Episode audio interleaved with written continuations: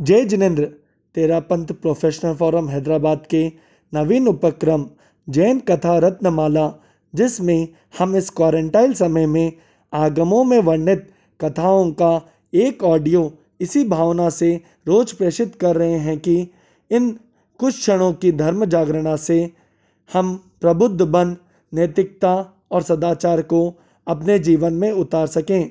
तो आइए, आज हम कथा सुनते हैं कुंड कौलिक श्रमणोपासक की ऐसे श्रमणोपासक जिन्होंने अपने तत्व ज्ञान से देवता को भी निरुत्तर कर दिया था। यह बात आज से 2600 वर्ष पूर्व की है, जब ज्ञात पुत्र भगवान महावीर सदैव इस धरती पर विद्यमान थे। उस समय काम्पिल्यपुर नामक एक नगर में कुंडकौलिक नामक एक समृद्ध एवं सुखी गृहस्थ अपनी पत्नी पुषा के साथ रहते थे।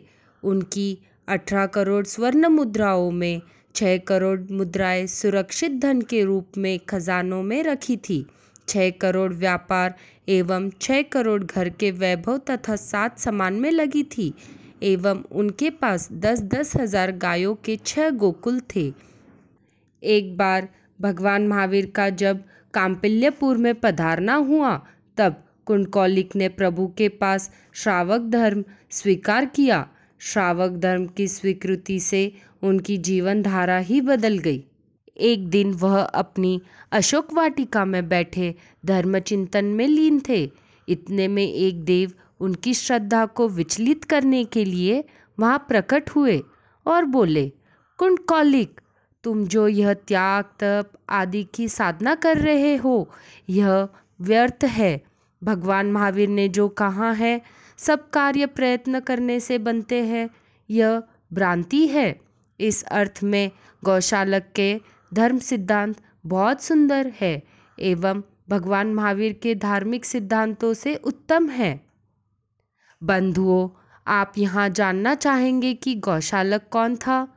गौशालक भगवान महावीर के साधना काल का शिष्य था, जो बाद में उनसे अलग हो गया एवं नियतिवाद का प्रवक्ता बन बैठा।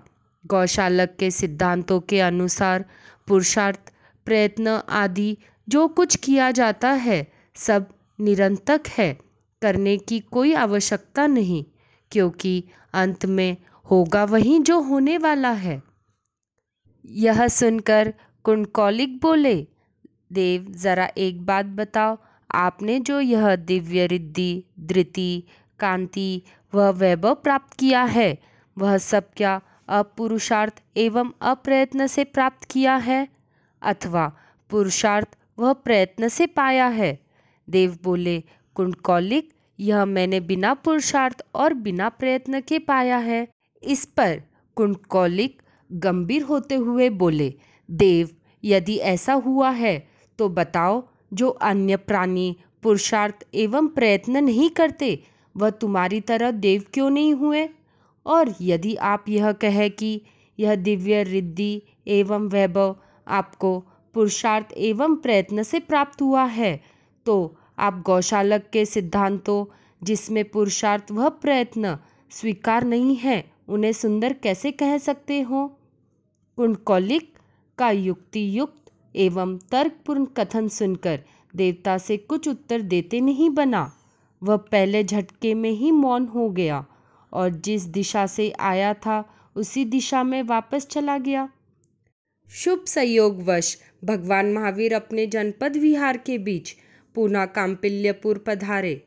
कुंडकौलिक जब भगवान महावीर के दर्शन करने गए, तब भगवान ने साधु साधुओं को संबोधित करके उनकी सराहना करते हुए कहा कि श्रमणोपासक कुंडकौलिक ने अपने तत्व श्रद्धा को दृढ़ रखकर देवता को तर्क युक्त उत्तर दिया।